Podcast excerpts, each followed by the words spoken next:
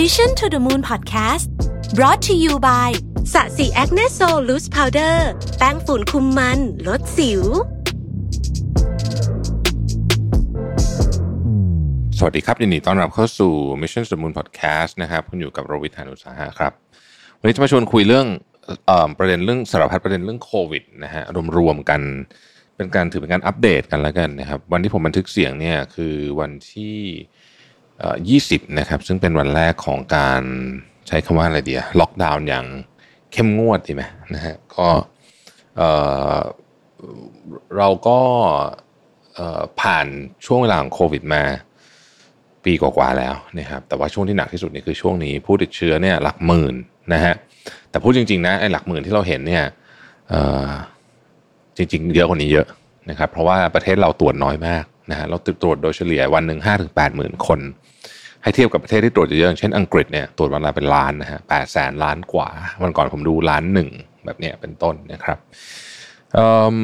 พอตรวจน้อยก็เลยเจอน้อยนะฮะมีที่ตรวจก็ค่อนข้างหายาก เพราะฉะนั้นตัวเลขมันก็เลยเไม่ได้สูงไปกว่านี้นะครับ เชื่อว่าจริง ๆ เนี่ย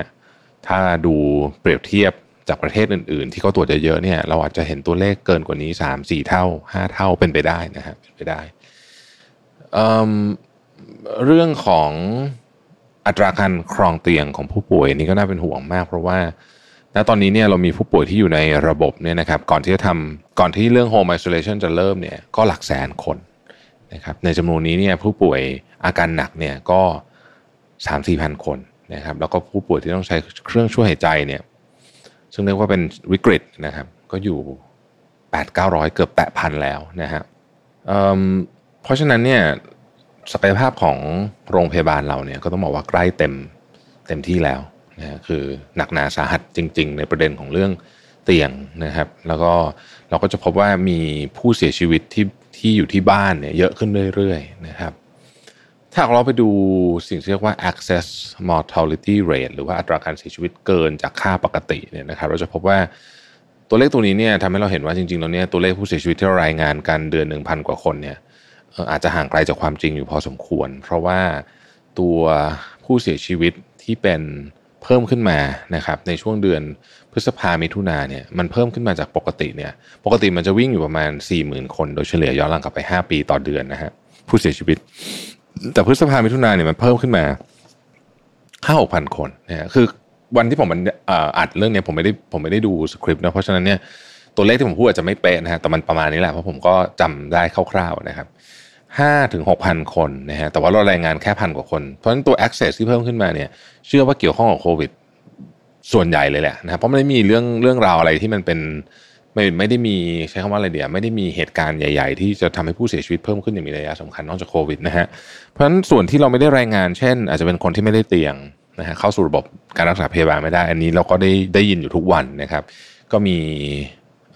จิตอาสาจำนวนมากนะฮะพยายามที่จะประสานงาน แต่ก็ได้ไม่ทั้งหมดอยู่ดีนะฮะเราก็จะเห็นข่าวเศร้าที่มีคนเสียชีวิตที่บ้านทุกวัน รวมไปถึงการเสียชีวิตทางอ้อมด้วยนะครับ ก็คือไม่สามารถเข้ารักษาในโรงพยาบาลได้ในช่วงโควิด เพราะว่าเตียงเต็มอ่อ capacity เต็มนะครับ ผู้ป่วยที่เป็นโรคอื่นที่ไม่ได้เป็นโควิดเนี่ยก็เรียกว่าโดนไปโดนผลกระทบไปด้วยนะครับ แล้วก็แน่นอนว่าสำหรับคนที่มี condition ค่อนข้างจะหนักเนี่ยก็อาจจะเสียชีวิตได้นะครับ เมื่อวานก็คือ 19 กรกฎาเนี่ยเป็นวันที่อังกฤษใช้เป็นเรียกว่าเป็น Freedom Day นะครับก็คือมาตรการ social distancing และการใส่หน้ากากเกือบทั้งหมดเนี่ยถูกยกเลิกออกหมดเลยนะครับ รวมไปถึงในที่ที่ต้องบอกว่ามีความเสี่ยงสูงมาก เช่น บริการรถขนส่งสาธารณะ การใส่หน้ากากถือเป็น option นะครับจะมีร้านค้าบางร้านนะครับที่ยังขอให้ลูกค้าที่เข้ามาใช้บริการเนี่ยใส่หน้ากากอยู่ แต่ก็เป็นจำนวนน้อยแล้วนะครับ สิ่งที่อังกฤษทำได้แบบนี้เนี่ยก็ต้องบอกว่ามันมีสาเหตุสำคัญมาจากเรื่องของวัคซีนนั่นเองแล้วก็การตรวจจำนวนมากด้วยนะฮะอังกฤษเนี่ยฉีดวัคซีนเยอะนะฮะแล้วก็ตรวจอย่างที่บอกนะฮะวันหนึ่งแปดแสนล้านหนึ่งนะฮะแปดแสนถึงหนึ่งล้านเนี่ยนะครับ เพราะฉะนั้นเขาก็เลยสามารถทำแบบนี้ได้ทั้งๆที่จริงๆแล้วเนี่ยผู้ติดเชื้อของอังกฤษณวันก่อนจะ Freedom Day เนี่ยนะครับก็ยังอยู่ในหลักหมื่นนะฮะห้าหมื่นบ้างสามหมื่นบ้างสี่หมื่นบ้างนะครับแต่ตราผู้เสียชีวิตเนี่ย มันน้อยลงไปเยอะมาก ผมเปรียบเทียบอย่างนี้แล้วกัน มกราคมเนี่ยอังกฤษเห็นอัตราผู้ติดเชื้อต่อวันอยู่ที่ 50,000 เสียชีวิต 1,250 คนนะครับ สุดสัปดาห์ที่ผ่านมาเนี่ยอัตราผู้ติดเชื้อก็ยังห้าหมื่นนะฮะคือกลับขึ้นไปสูงอีกแล้วเนี่ยนะครับ แต่ผู้เสียชีวิตเนี่ยเหลือ 25 คนคือน้อยลง 50 เท่านะฮะซึ่งแน่นอนมันมี factor หลายอย่าง เพราะว่าอย่างเช่นตอนมกราเนี่ยคนเข้า ICU ไม่ได้ ICU เต็มก็เลยเสียชีวิตมันเป็นดอมิโนแต่ว่าตอนนี้เนี่ย สิ่งที่มันเกิดขึ้น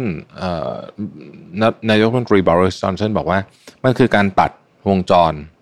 ของของสามอย่างออกจากกัน คือผู้ติดเชื้อ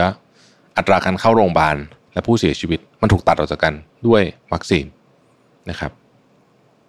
เพราะฉะนั้นอังกฤษก็เลยเดินหน้า แต่ทุกประเทศก็ก็ยังมีคนหวั่นๆอยู่เหมือนกันนะว่า เอ๊ะมันจะ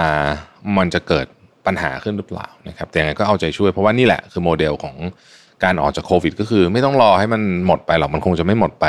แต่ว่าเราจะอยู่กับมันยังไง โดยใช้ชีวิตแบบเกือบจะปกติได้นะครับ สิงคโปร์เองก็มีมาตรการคล้ายๆกับอังกฤษแต่ว่าไม่ไม่ได้ปล่อยเสรีขนาดนั้นนะครับ เช่น ตอนนี้ใครที่ฉีดวัคซีนครบ 2 เข็มแล้ว สามารถนั่งทานข้าวด้วยกันได้ 5 คน แต่ถ้ายังไม่ฉีดจะเหลือ 2 คนอะไรแบบนี้เป็นต้นนะครับ แล้วเขาก็พยายามจะทำเหมือนกับโควิด เป็นโรคทั่วทั่วไป นะครับก็บริหารจัดการกันไปนะก็มีมาตรการต่างๆ มีการทดสอบแต่ว่าก็ไม่ได้หมายความว่าจะต้องออยู่บ้านแล้วก็ทำอะไรไม่ได้เลยนะครับ ตัดภาพกลับมาที่ประเทศไทยนะฮะประเทศไทยเองผู้ติดเชื้อก็เพิ่มสูงขึ้นอย่างมีนัยสำคัญนะครับ แล้วก็ระบบสาธารณสุขเนี่ยก็เริ่มจะไม่ไหวแล้วนะฮะดังนั้นการล็อกดาวน์ก็เลยเกิดขึ้น เพียงแต่ว่าสิ่งที่อยากจะ point out ตรงนี้ก็คือว่าล็อกดาวน์แล้วเนี่ย ล็อกแล้วไม่ตรวจอย่างหนักแล้วล็อกแล้วไม่มีวัคซีนดีๆมาฉีด ก็อาจจะไม่ค่อยมีประโยชน์สักเท่าไหร่นักนะครับเพราะว่าการล็อกดาวน์มีต้นทุนที่สูงมาก แล้วก็ประชาชนเองก็เริ่มไม่ไหวแล้วเหมือนกันเพราะว่าแบกรับต้นทุนมาหลายรอบแล้วนะครับ กิจการจำนวนมาก อาจจะไม่ได้ไปต่อนะครับพูดถึงเรื่องของวัคซีนในประเทศไทยเนี่ยนะฮะหลังจากที่มีเอกสารจากสำนักข่าวอิสราเอลมาเรื่องของจดหมายที่เป็นการพูดคุยกันระหว่างกระทรวงสาธารณสุขแล้วก็แอสตราเซเนกานะครับซึ่งผู้ที่ ออกมาเขียนจดหมายเนี่ยก็เป็นเหมือนกับผู้ประสานงานภาครัฐนะเป็นรองรองประธานของแอสตราเซเนกาแล้วก็เป็นคนที่ดูแลการประสานงานภาครัฐทั่วโลกนะครับ ก็ออกมาบอกว่าจริงๆเนี่ยประเทศไทยเนี่ย request ไว้เมื่อปลายปีที่แล้วในการประชุมแอสตราเซเนกาเนี่ยขอแค่ 3 ล้านโดสนะฮะแล้วก็เขาก็ส่งมอบให้เกินเท่าตัวอยู่แล้วเป็น 6 ล้านโดส ส่วนไอ้61 ล้านโดสเนี่ยเพิ่งมาอยู่ปรากฏขึ้นในจดหมายของคุณอนุทินในวันที่ 30 มิถุนายนนะครับ ซึ่งก็ลองพิจารณาท่านที่ฟังก็ลองพิจารณาดูว่ามันเป็นยังไงนะฮะลองไปหารายละเอียดเรื่องนี้อ่านได้ ประเทศไทยทำสัญญากับแอสตราเซเนกาสองรอบรอบที่ 1 มกราคมนะครับ26 ล้านโดส รอบที่ 2 พฤษภาคม 35 ล้านโดส แปลว่า 61 ล้านโดสเนี่ยจริง ๆ เราเพิ่งมาตกลงกันเมื่อเดือนพฤษภาคม เดือนพฤษภาคมนี้ก็เพิ่งเดือนเศษเองนะครับนะฮะเพราะฉะนั้นเนี่ยจะเห็นว่าเราประเมินว่าเราจะใช้วัคซีนน้อยกว่าความเป็นจริงเยอะมากเลยนะครับ พอตอนนี้เนี่ยต้องเร่งระดมหาวัคซีนเนี่ยนะครับมันก็เริ่มจะหนักแล้วเริ่มหายากนะครับ แล้วก็ประเทศไทยไม่ได้เข้าร่วมโครงการโควัคนะฮะโควัคนี่ขอเน้นอีกครั้งนึงว่าประเทศในเซาท์อีสเอเชียเนี่ยเข้าร่วมทุกประเทศนะฮะรวมถึงประเทศที่ร่ำรวยอย่างสิงคโปร์เขาก็อยู่ในโครงการโควัคเช่นเดียวกันมีประเทศไทยเพียงประเทศเดียวเท่านั้น ในอาเซียนที่ไม่ได้เข้าร่วมโครงการโควัคการส่งวัคซีนต่างๆ ช่วงนี้เนี่ยนะฮะ บางส่วนก็เป็นวัคซีนบริจาคเนี่ยเราก็เลยไม่ได้อยู่ในนั้นด้วย ปัจจุบันนี้ประเทศไทย officially นะครับยังไม่มีวัคซีน mRNA แม้แต่เข็มเดียวนะครับแต่ว่า unofficial หลายท่านก็คงจะพอทราบว่ามันก็มี unofficial มาว่าเออมีบุคคลที่เป็นระดับ VIP VV VIP เนี่ยนะฮะได้รับการฉีดไปบ้างแล้วเหมือนกันนะครับ อันนี้ก็เป็นมีขอใช้คำว่าเป็นข่าวลือแล้วกันนะฮะเราก็ยังไม่มีข้อเท็จจริงมายืนยัน แต่ว่ามันก็มี กระแสออกมาเยอะเหมือนกันนะครับอย่างไรก็ดีเนี่ยตอนนี้เนี่ยทั้งฝั่งของภาคเอกชนเองนะครับ ซึ่งก็มีหลายหลายหลายคนเลยนะฮะคุณหมอบุญเองนะครับคือโรงพยาบาลต่างๆเนี่ยนะครับก็พยายามเร่งนำวัคซีน mRNA เข้ามานะครับรวมถึงภาครัฐเอง ก็พยายามเร่งนำเข้ามา แต่ว่าดูประสบการณ์จาก a s t r a z เซ e c a แล้วเนี่ยต้องบอกว่า ถ้าเราไม่เห็นวัคซีนเป็นขวดๆตั้งอยู่ข้างหน้าเนี่ยนะฮะข่าวทั้งหมดที่ออกมาเนี่ยก็ยังไม่สามารถที่จะปักใจเชื่อได้ ต้องเรียนอย่างนี้ตรงๆแบบนี้นะครับ ที่ประเทศจีนเองนะครับ ตอนนี้ก็ประกาศแล้วว่าจะใช้วัคซีน mRNA เพื่อมาเป็น booster นะฮะ เพราะว่าวัคซีนเชื้อตายของจีนทั้ง 2 ยี่ห้อเนี่ย ดูท่าทางแล้วเนี่ยจะเอาเดลต้าไม่อยู่ทำไมผมถึงพูดแบบนี้นะครับ เราไปดูข้อมูลจากประเทศ เช่นอุรุกวัยหรือว่าชิลี ซึ่งฉีดซิโนแวคเป็นหลักนะฮะ ทั้งสองประเทศนี้ก็เหมือนประเทศอื่นก็คือเจอเดลต้าเหมือนกับอังกฤษเหมือนกับอะไรเงี้ย ฉีดทั้งสองประเทศนี้ฉีดวัคซีนไปได้เยอะมากแล้วนะครับ เกือบเกือบจะถึง herd immunity ละนะฮะ ทางทฤษฎีนะ แต่พอการระบาดใหม่เนี่ยผู้เสียชีวิตผู้เข้าโรงพยาบาลเยอะมาก เปรียบเทียบกับอังกฤษ ที่ฉีดวัคซีนไปในเปอร์เซ็นต์เท่าๆกัน แต่เขาใช้ 3 ตัวคือ AstraZeneca Pfizer และ Moderna ซึ่งประสิทธิผลมันดีกว่านะฮะในในในทุก paper ที่ออกมาก็เป็นแบบนั้น ก็เลยทำให้อังกฤษเนี่ยสามารถที่จะยันตัว